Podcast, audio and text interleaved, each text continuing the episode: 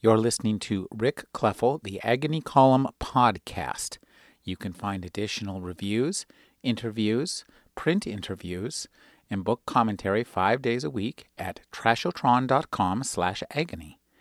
This week, I'm podcasting a two-part conversation I had on April 23rd, 2006, with David Mitchell, the author of Ghostwritten, Number 9 Dream, and Cloud Atlas. From the Agony Column podcast, I'm Rick Kleffel, and now part one of my conversation with David Mitchell. My eye spidered over my poster of black angelfish turning into white swans, across my map of Middle Earth, around my doorframe, into my curtains, lit fiery mauve by my spring sun, and fell down the well of dazzle. Listening to houses breathe makes you weightless. But a lion's less satisfying if other people aren't up and about, so I jumped out of bed. The landing curtains were still drawn because Mum and Julia had left for London when it was dark. Dad's away on another weekend conference in Newcastle under Lyme or Newcastle on Tyne. Today, the house is all mine. First, I pissed, leaving the bathroom door wide open. Next, in Julia's bedroom, I put on her Roxy Music LP. Julia would go ape. I turned up the volume dead loud. Dad would go so mental, his head would blow up. I sprawled on Julia's stripy sofa, listening to this kazookaing song called Virginia Plain. With my big toe, I flicked the shell disc wind chime Kate Alfric had given her a couple of birthdays ago, just because I could. Then I went through my sister's chest of drawers looking for a secret diary, but when I found a box of tampons, I felt ashamed and stopped. In Dad's chilly office, I opened his filing cabinets and breathed in their metal flavoured air. A duty-free pack of Benson and Hedges has appeared since Uncle Brian's last visit. Then I twizzled on Dad's Millennium Falcon office chair, remembered it's April Fool's Day, picked up Dad's untouchable phone and said, Hello? Craig Salt? Jason Taylor here. Listen, Salt, you're sacked. What do you mean, why? Because you're a fat orgasm, that's why. Put me through to Ross Wilcox this instant. Ah, Wilcox. Jason Taylor. Listen, the vet'll be around later to put you out of our misery. Bye bye, scumbag. Been nasty knowing you. In my parents' creamy bedroom, I sat at Mum's dressing table, spiked my hair with L'Oreal hair mousse, daubed an Adam Ant stripe across my face, and held her opal brooch over one eye. I looked through it at the sun for secret colours nobody's ever named. David Mitchell is the author of Ghostwritten, Number 9 Dream, and the Man Booker Prize finalist Cloud Atlas. His new novel is Black Swan Green. Welcome to the program, David. Thank you very much, Rick. It's a pleasure to be here. David, let's talk a little bit about causality. Causality. well, it's uh, it's one of those themes. Um, my first novel is really it, it, has everything I wanted to say about causality. Ghostwritten is kind of well, amongst other things, it's kind of a list of essays in fiction, each of which is an attempt to answer the question: Why do things happen? So, for example, the first section is about a terrorist uh, hiding out in Okinawa. He's a member of a cult, and everything happens in that story because he has he's abdicated his will. He's given his will to somebody else to control his cult leader. The second story is quite a sweet story about a teenager who works in a jazz shop in Tokyo. A few strains of Haruki Murakami there, I guess everything that happens in that story happens because of love. In the third story, not many people have made the connection, but uh, he's a uh, uh, he's a thirty-year-old who appears in my new book Black Swan Green as a thirteen-year-old, a man called Neal Brose. Everything happens in his story in Ghostwritten, and it's the last day of his life. Oh, I've just given an, impl- an, an important plot development away there, haven't I? But uh, but uh, on this, the last day of his life in my first book, everything happens because of greed, uh, etc. Uh, the fourth section, everything happens because of, because of history. Later chapters deal with with with will, quantum physics, luck, or otherwise known as coincidence. So um, I have no answers to the big questions. Uh, uh, people sometimes think that writers do, but I certainly know I don't. Uh, I, uh, I'm as much in the dark as everybody else. But but what I do like to do is is is to dissect the question and to. I'm not sure if there are such things as answers to the big questions. Uh, that's why they're big questions. You can either use faith and decide that one answer is the answer at the expense of all of the others, or you can maybe believe in the absence of answers and play with the question and explode the question and implode the question and explore the question and see where the question will go. Try to mine the question for, for, for truth um, and also for beauty. The latter is kind of in tune with my personality, I guess. So as a writer, that's what I try to do. I'm I'm moved to ask you: Are you familiar with the works of Charles Fort? I'm afraid not. I, I, have I've read about five percent of the books that you have read, Rick, and uh, uh, but uh, I'm I'm since this is such a lovely studio and a lovely format for an interview, then uh, perhaps you would tell me and your listeners a little bit about him. Charles Fort was a writer in the early 20th century. He was a friend of Theodore Dreiser. He composed an early science fiction novel, which was roundly and soundly rejected by everyone who read it. However, he was also a compulsive collector of newspaper clippings, and he liked to collect, collect data that he called that was damned by science, things that were ignored by science, missing ships, weird lights in the sky. He was a, uh, essentially the first guy to collect the X Files. Yeah, yeah. And he published these in a book called The Book of the Damned. And the, one of the themes of Charles Fort's work is in fact coincidence and causality, the way things appear to be connected that maybe aren't connected, subtle connections between things that are completely different. And this is a, a theme that we see in, in your work a lot. So I'm, it seemed like it might be informed by Charles Fort. Well, I'm, you've made me interested in the book. Kind of the, the nascent Fox Mulder would, would, would certainly be worth looking up. Um, I I sometimes think that well, both metaphor uh, is the act of finding th- um, common elements in apparently unconnected things, and in turn, metaphor it's something it's it's kind of the it's it's at the root of the human imagination. I think the the intellect, which I, which in some ways I regard as the opposite of the imagination, the intellect uh, will take one thing and try to sort of X-ray it and penetrate it and look inside this one thing. The imagination it actually takes two things and kind of finds finds somehow what it is that is between the, the space between these two things. I'm not explaining this very well, but but but but but but but, but the idea that a wardrobe could also be a door into uh, another world, since I just saw the line in which in wardrobe on uh, on the flight uh, on the way over here this morning. Um, that's in my mind. That, that that that's a beautiful jump of the imagination. Uh, that a wardrobe could also be a door. A wardrobe isn't a door, but in the imagination it is. and where does this link come from? What is it? And the answer is the imagination for me.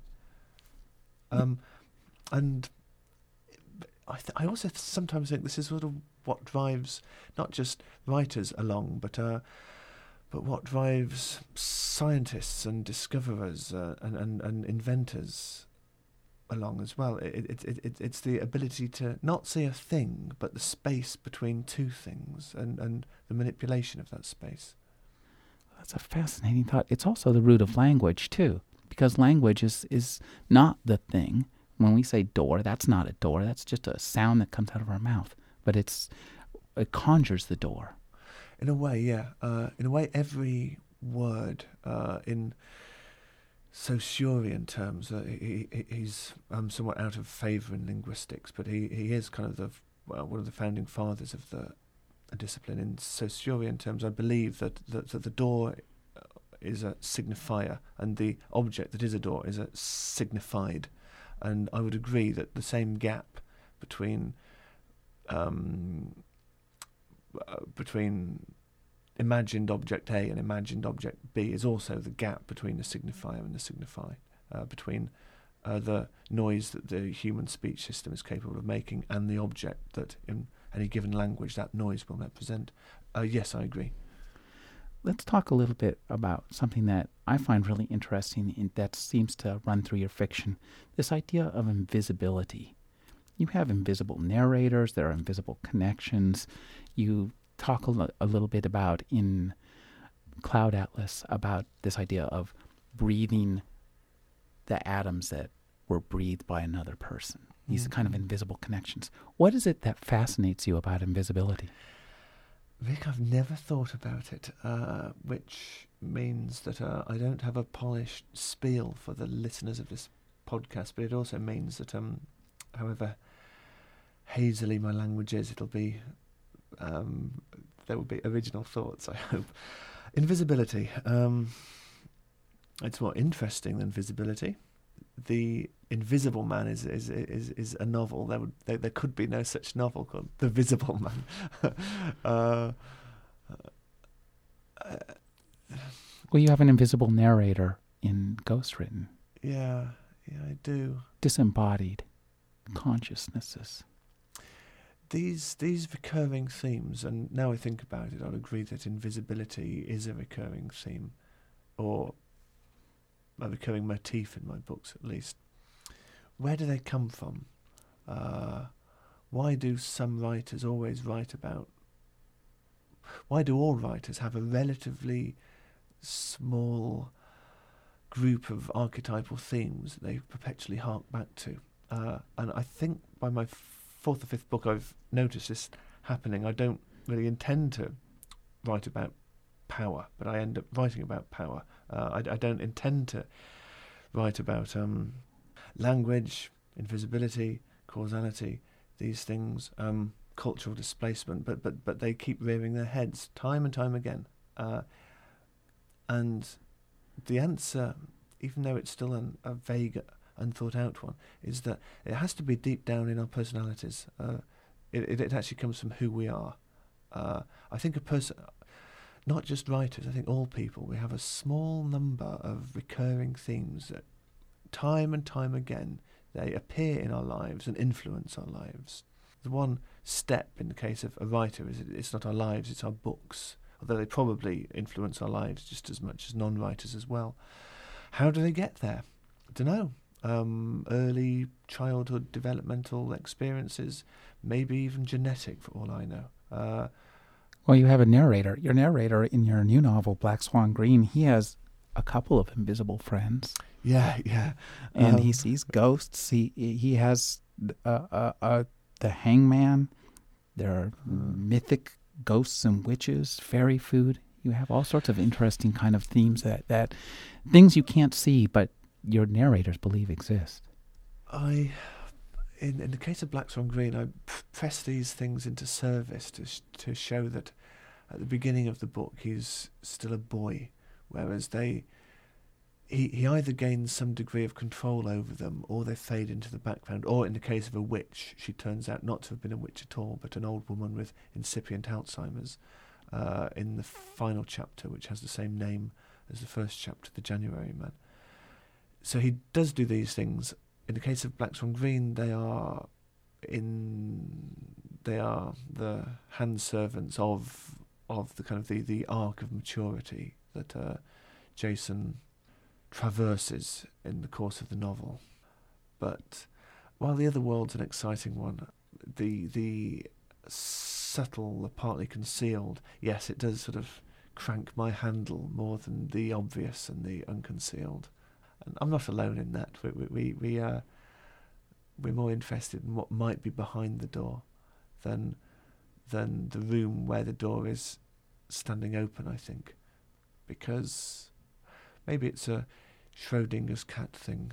What is invisible or partly concealed? It's still it's still in touch with the infinite. It could be anything in that box. It could be anything behind the door. It could be anything in the wardrobe. what is but but but but the moment you know that infinity is is is, is gone. It's one thing uh, it's uh, there's nothing in the box or there's just um just just an old shoe in in in the wardrobe or whatever. One of the things that interested me about black swan green was the setting. It seems to me to a certain extent your novels have been it's almost as if David Mitchell started out as a satellite orbiting the world, and he's finally crash landed in the place where he where he grew up. I I didn't want to write about. Uh, well, I was allergic to the idea of writing what by that point I had realised would be a stereotypical first novel. I also kind of didn't want to go there. Um, my speech impediment for years and years was quite a painful thing. I didn't want to sort of look at or try to understand. Well, I wanted to understand it, but but but but but yeah, uh, I I just didn't want to go there. Uh, and of course, I, I just didn't think, as most kids do, that there's anything remotely remarkable about the place where I am from. Which uh, is Herefordshire? Uh, I lived there when we came back from Japan, but I was born in Worcestershire, okay. Uh, in, in a village called Hanley Swan, uh, which I changed only slightly to get to Black Swan Green. Plus, it makes a better title for a book, I think. Yeah, like all kids, all I wanted to do was get out of there as quickly as possible, please. And only kind of since I've say become a dad myself, and and uh, and and maybe I'm more confident as a writer, and feel an obligation to, well, to to mine truth in whatever forms, whatever alloys, whatever nuggets I can find it. Only since these changes in my life have have I felt that uh, it's time to stop trying to kind of grab the world by its neck and dr- drag it kicking and, and screaming and, and, and transmuting it into words and putting it into a book. That's kind of my first three books. But but but then more recently, no, no, I, I, I, I wanted to sort of write something with no more sophisticated a toolbox than Raymond Carver used when he wrote. Or um, not that I try to write like Carver, but one of the many reasons I admire him is just his absence of tricks. It's just prose and people, and and my God, they're wonderful. And so I kind of had a, a, a another very early midlife crisis. Not really, uh, but in my writing, uh, I've it's it was it's certainly a change of direction, but um, didn't know if I could do it, and you know I still don't know if I can, but uh but it's I, would sort of proved to myself that maybe I could write with my first three books that that, that I could write books that um that are in orbit and stay in orbit uh, uh, and and do innovative things with structure and make experiments and kind of perhaps in my own small way push forward the frontiers of what the novel can do. That's quite a grandiose thing to say about myself. I don't really mean it, but but but but that's kind of what I mean, I suppose. Uh, but more recently, uh, I've sort of yeah, I've just been more interested in. Well, this has this book has life's rich pageant. This is his book is bursting with with life. On as mute, uh, on as minute a stage as I could manage, with as small a cast as possible. Well, it's got quite a big cast, but but um, but but but the stage is very small. It never leaves. It's confined in time. It's just 1982.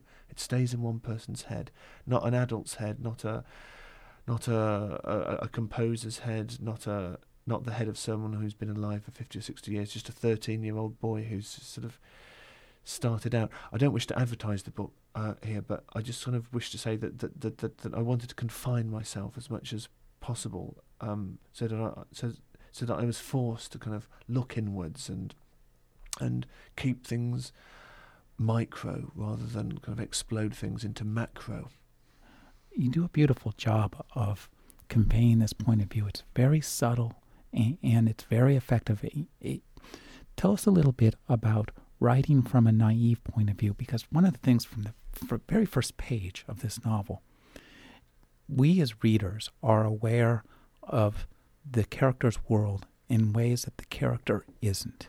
And this is a beautiful trick. Uh, you say, in a sense, that you've abandoned tricks, but I wouldn't say that's necessarily true. I think that you've yeah. just refocused them in a different way. And I, not that it's a trick so much, but it's an interesting technique. So tell us a little bit about how you developed that. Well, that's the deployment of dramatic irony, which which, which, which even the Greeks knew. Uh, I shouldn't say even the Greeks knew, which which the Greeks knew. You get your audience knowing things that the uh, people they're watching don't know. And it's that that makes people say, no, which is what you want in a writer, because that's uh, as a writer, because uh, that makes the reader turn the page. It's that no, it's that howl.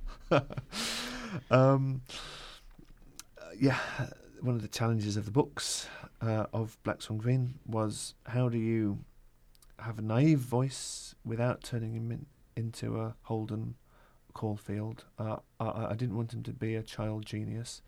I want him to. I wanted him to be a believable kid. He seems uh, totally believable. Thank you. Uh, yet he also has to be interesting enough to engage an adult reader uh, for 280 pages. Um, and because, in fact, the way most 13 year olds speak, no disrespect to 13 year olds, um, but uh, on the whole, uh, you know, they're, uh, they're, while their minds are 13 year olds' minds, and uh, um, stay with them for a long time for an adult is potentially a, a, frustrating, confining thing to do. So, so that's what I tried to do. How I tried to achieve this was, well, the predictable tricks in the book, the one you just mentioned, dramatic irony. Um, spice it up a little bit with these v- voices he hears in his head, which he names uh, the Hangman, which is a, a, sort of personification of his stammer, which, which, which, which I think is quite an interesting topic for non-stammerers as well, because there's not just there's not that much information about it. It's fascinating theme. Um, thank you. Uh, also, the unborn twin, who's a sort of Mr. Hyde to his Dr. Jekyll, or is it Dr. Jekyll to his Mr. Hyde? He's the evil one, anyway. he's sort of a, he's a sort of force of anarchy and, and nihilism who who rears his head in the book, and, and, and I've got one more, uh, the maggot. Maggot, yes, I love maggot. Spineless, scared, nervous, coward. Uh, kids, I think, I did anyway. They they they do um partition um, the multitude of voices that we still hear in our adult heads. I think not. Um, I expressed that wrongly. No, I don't hear voices in my head. Well, I do when I write in a way, but but but that's a different matter. Um, what I wish to say is, um, it seemed plausible sort of act of a boy to name these things and kind of distinguish them from himself. The other ways that I tried to make a plausible yet engaging narrative was um, vehicles. I call them accidental poetry and accidental wisdom. Uh, accidental poetry is where um, a kid who hasn't yet sort of hasn't yet memorized the adult language maps, the the the, the, the uh, stock phrases that we acquire, the cliches, if you like, uh, that that we use when we converse through through tried and tested experience. Kids don't always necessarily have these in place yet. They will accidentally sometimes say things that are breathtakingly fresh and breathtakingly original. Uh, I, am I'm, I'm not saying my language is. There's quite a bit of beautiful poetry in the prose. It needs to feel accidental. Uh, otherwise, Jason is a young Rimbaud, and I've lost it. Uh, I mean, the French Rimbaud, of course, not the Sylvester Stallone Rambo.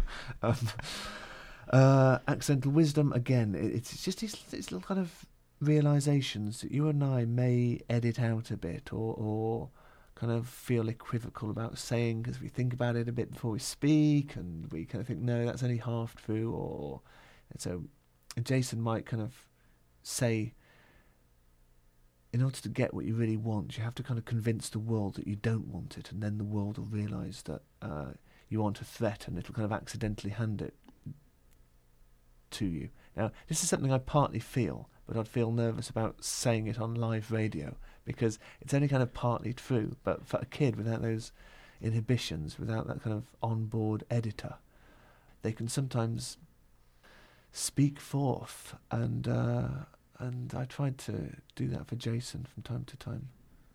One of the things you have a lot of fun with too is the the beautiful power of hindsight.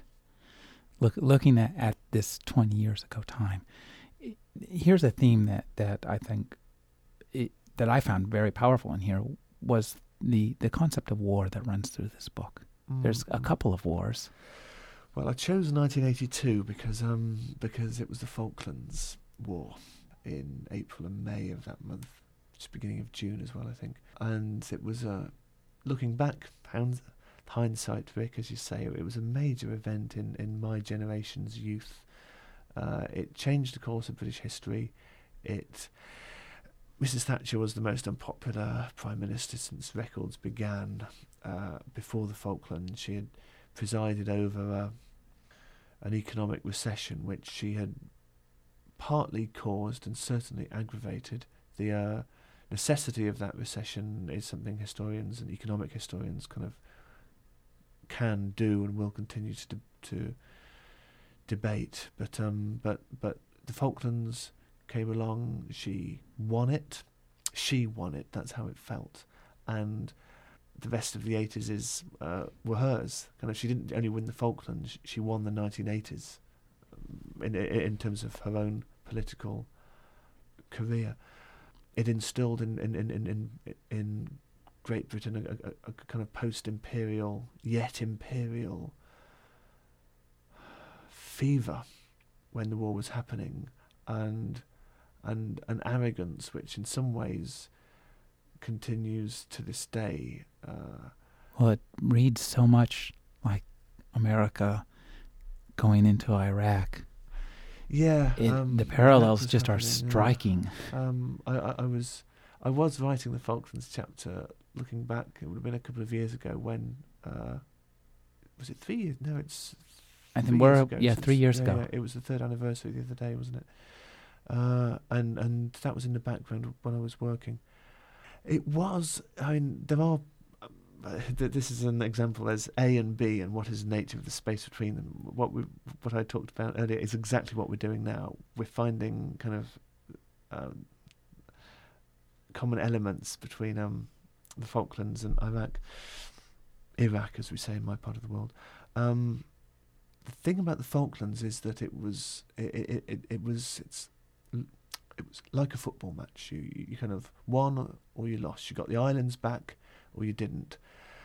Um, at the time, niceties like is it really worth spending this, this ruinously expensive quantity of money over a pile of rocks no one had heard about before the Falklands War and no one's heard about now really. These things came afterwards. At the time, it was a winnable thing. Uh, it was won. There's a victory, football match. Thank you. Let's go home now. It wasn't like Iraq in that there's none of this insurgency, none of this um, turning our countries into magnets for terrorist attacks. None of this um, day by day paying into a bank of hatred that our children will will, will, will, still be paying for generations from now, I fear, from the Arab world. It, it was so simple, so uncomplicated, so black and white, and uh, and maybe perhaps sort of that's how kids see the world as well. In some ways, it was a childlike war, like kids playing at war. Uh, that's how I felt about it then, feel about it now, and uh, uh, of course, in reality, it wasn't, but I do feel that's how we felt about it. Uh, and maybe that's also why it's appropriate to have it in uh, Black Swan Green as well, as with the 13 year old narrator. The, the other wars in the novel you were saying, Rick, sorry. The other wars, the war between the parents. The war between the parents, yeah. Yeah. Um, Jason's mentor in the book, Madame Crommelynck, who, uh, who appears in Cloud Atlas as a 16 year old girl, but is now in her mid 60s across the English Channel, makes a comparison between Jason's poem about the Falklands, because he's a, as you know, he's a closet poet. Uh, the war in Jason's house. Uh, Were you a closet poet? Yes, I was a closet poet, and I even, like Jason, put at night poems through the vicar's letterbox in the hope that they would be printed in the parish magazine, and they were. But I won't tell you the name that I, uh, my pen name. Um, some things will, will remain veiled in mystery forever. Did did your parents divorce? No, they didn't. Okay. Um, it's the same stage and the same language and the same times, but uh, my f- family was a lot happier than Jason's. Luckily for me. Tell And us a little a little bit about this idea of autobiographical fiction. We've had, heard a lot recently about memoirs that are heavily fictionalized that are supposed to be true. So you're kind of taking an opposite approach with this novel, aren't you? Uh, I guess I, I um.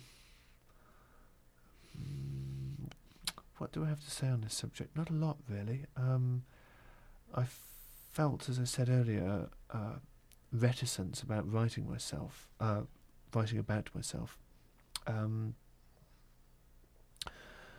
and I certainly kind of didn't want to kind of do anything that smacked of a memoir or an autobiography. I mean, I'm only 37. I, I kind of haven't earned the right yet, uh, nor maybe would I want to when I'm older. I think um, all novels are in a way autobiographical. Uh, even Stephen King's novels are in a way autobiographical because they're from him, and these archetypes of his and every writer's personality will, whether we like it or not, influence to a great degree what goes on in the book it's just I just wanted to write about this world. My curiosity is a kind of a law unto uh, unto itself. It decides what my next book wants to be, and I kind of follow along in its wake, like a man trying to tame a fairly ill-trained lurcher. It kind of goes off and sniffs out what what what is interesting to it, and uh, and and and, and, and I'm left sort of in its wake and, and, and, and I have to go where it goes and, and I write the books that my curiosity is interested in. Uh, quite why my curiosity was was interested in this I haven't really worked out but uh, but it was and so here's the book. That sounds like an evasive answer. I don't mean it to be, Rick, but but, but I, I honestly don't really know why I choose the books I choose to write. Uh, other than that, I'm curious about the theme. I'm curious to see if I can make it work or not.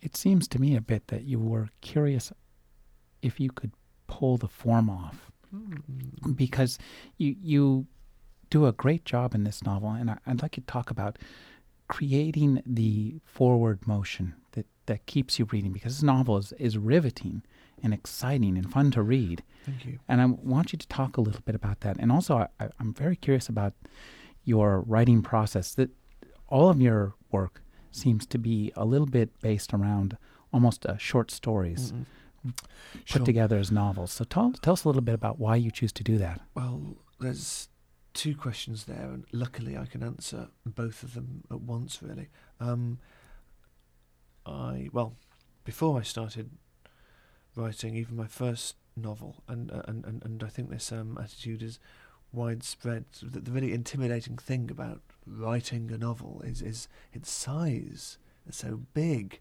I used to feel I. I I used to ask myself, am I really the kind of person who could possibly write a novel, um, as in complete a novel? They're really easy to start, uh, like a like a year's diary. They're, they're they're easy to start, but getting past January the sixth, that's the problem.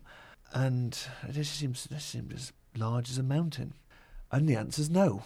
Uh, I couldn't write novels, and I think to a degree I still can't uh, the only way I could see to go about doing it uh, was breaking it down into smaller units and smaller subunits and sub subunits. But that's okay because this is what novels are anyway. Uh, what's different is just the degree to which this is visible. Um, in 19th century novels, for example, when they were literally serialized in magazines, uh, it, the, the, the, the, the, the this form that the borders between the sub subunits and the subunits and the units uh, were kind of marked because it was next week. It was a different magazine. Uh, there were novels in the 20th century more recently where the the borders between the subunits are all but invisible, but nonetheless they're there. So what I really did is just um, make the act of writing these cathedral mountain-sized things more handleable by writing short stories which happen to fit together in a coherent way. My first, yeah, well, my first three novels not only not only did this, but sort of explored the virtues of doing this and, and, and explored the um, potential for innovation through doing this. So, for example, in my first book, I have a sequence of short stories, but but but things that happen in one have a direct causal effect on things that happen in the next, and and and the next couldn't happen had a key event not happened in its predecessor, and I uh, sort of exploit these um, borders between subunits or chapters or stories in novels in different ways in my second and third books. In this one, well, my fourth book, here I am, I'm still doing it. I'm, I'm, I'm working on my fifth book now, and it's a long novel made of six novellas. Each novella is 18 chapters long, uh, nine of them told alternately by one narrator, nine by another. Uh, still doing it, and it's it's the only way I know how to write novels. But uh, but the potential is so big in, in, in, in this form. I'm not really worried about repeating myself here. But I think really I'm just doing what everybody does. Uh, it, it, you know, if you didn't do this, that, that, then, then, then you'd be working on something for two or three years before you had any kind of buzz or any fulfillment of completion. By writing it in units, you kind of pay yourself the fulfillment by having something done in a few weeks or a few months that you then need to kind of get yourself to launch yourself into the next one. Uh, if you didn't do this, then, then then then you'd have to go three years without any kind of a sense of completion, and uh, I don't think I could handle that. To be honest, uh, I like every few days or every few weeks to kind of, hey, here's a scene. It's a really nice scene. Let's polish this scene a bit. Let's see if we can make it fit with its predecessor and the one that comes after a bit, and uh, oh, this is lovely. What a nice, well rounded, well honed, well crafted scene. Done, finished. Great. What's the next one? If you write in subunits the way I do, at least kind of uh, you, you, you, you get this forward momentum as you work, as you write. Even though Black Swan Green reads as a very straightforward narrative, it's linear, it's simple, it's charming, it, it, it it's beautifully written. It's involving. I think there's a lot of ambition in there. Yeah, it, uh, it's. It yeah. reminds me a bit of uh, Joyce's Ulysses. There's echoes of Ulysses. There, Oh, there's a, a journey through there, the journey through the uh, the cave, uh, Vinyl Path. the bridle path.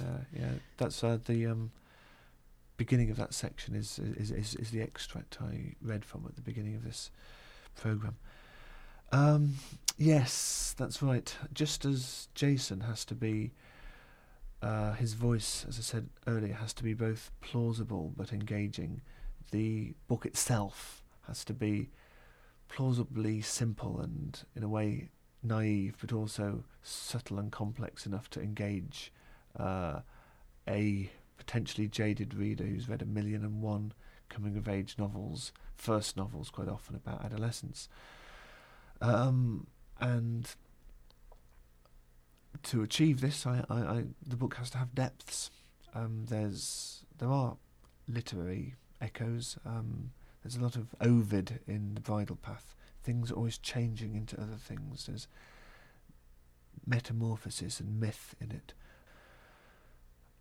It's also a kind of Huckleberry Finn through sex and madness. uh, I I love the films of David Lynch, and, and, and, and I'm sort of influenced by him in some ways to an unhealthy degree. One of my favourite words is omnivoracity.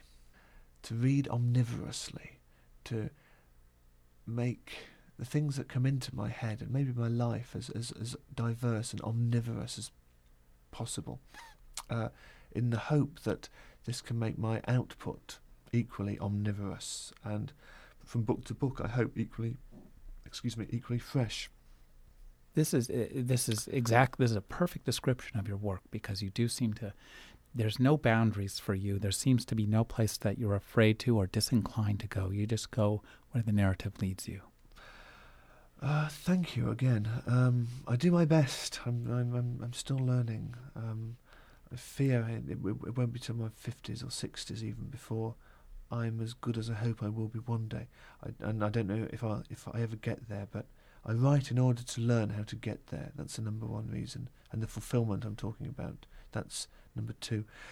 Uh, just the, your, your previous remark relates back to your previous question in in a way. If you um divide into subunits, you can um also give each subunit a theme or a purpose distinct from all the other subunits. A flavor. A flavour uh, of its own. January Man, the first chapter, for example, is is it flirts with fairy tale, really. Uh, right. A dark Halloween boys story. Fairy tale, sure. Uh, it flirts with it without ever quite going there. It has to do other things that that that, that, that, that kind of you, that, that the first few pages of a novel also uh, does. But but um but that's its flavour.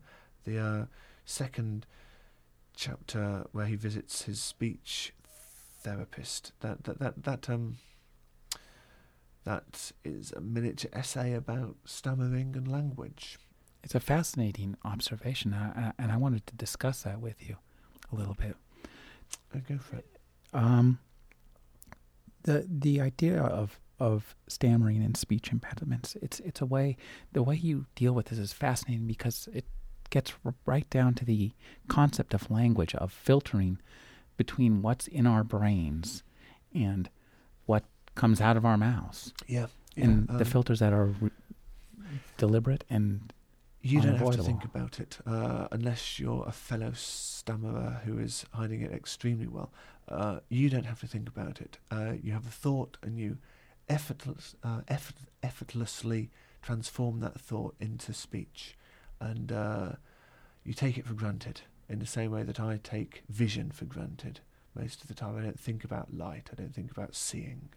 Uh, and I kind of feel the same rueful, pointless, and long since handled by removing its sting envy for, um, of your gift that a blind person might feel the same kind of envy towards my gift with sight.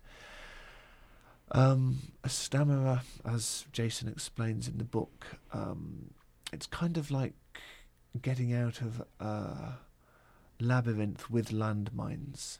The middle is what we want to say. The exit is the words that we will produce to try and represent what is in the middle of the labyrinth. And we have to work out how to avoid words that begin with letters that we tend to stammer on, which obviously isn't going to be a very effective solution in the long term because uh, because the 26 sounds, well, the 40 odd phonemes of of, of English uh, recur a lot, and uh, and that's a tall order. So in time, we need to evolve other strategies to short to shorten the distance, to um, shorten the gap between thought and speech. Um, but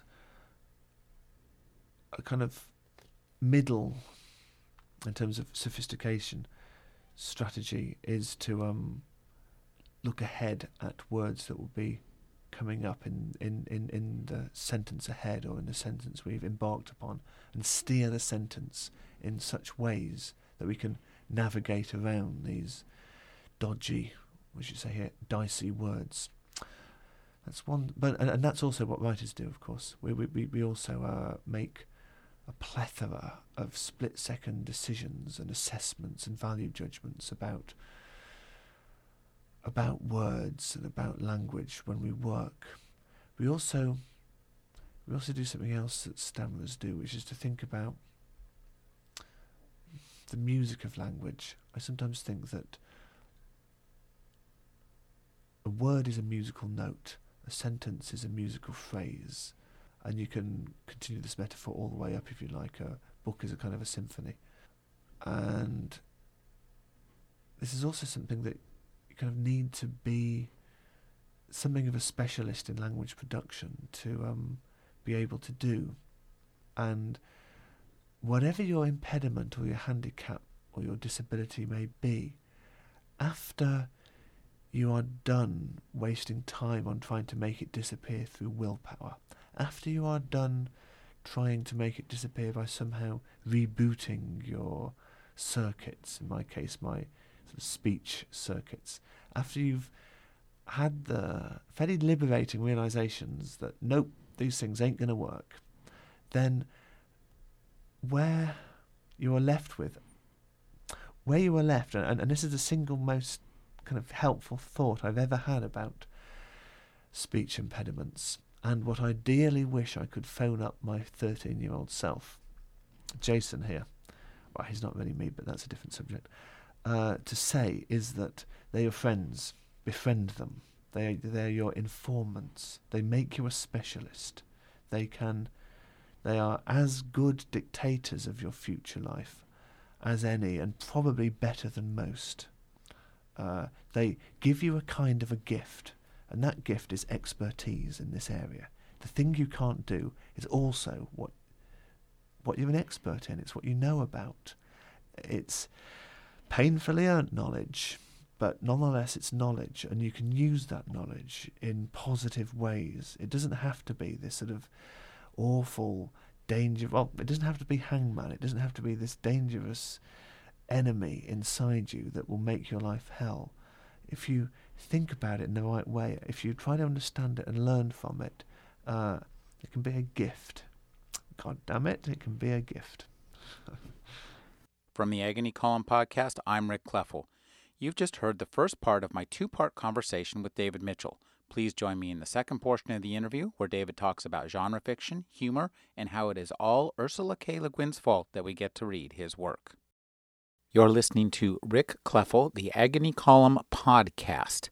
You can find additional reviews, interviews, print interviews, and book commentary five days a week at trashotron.com slash agony.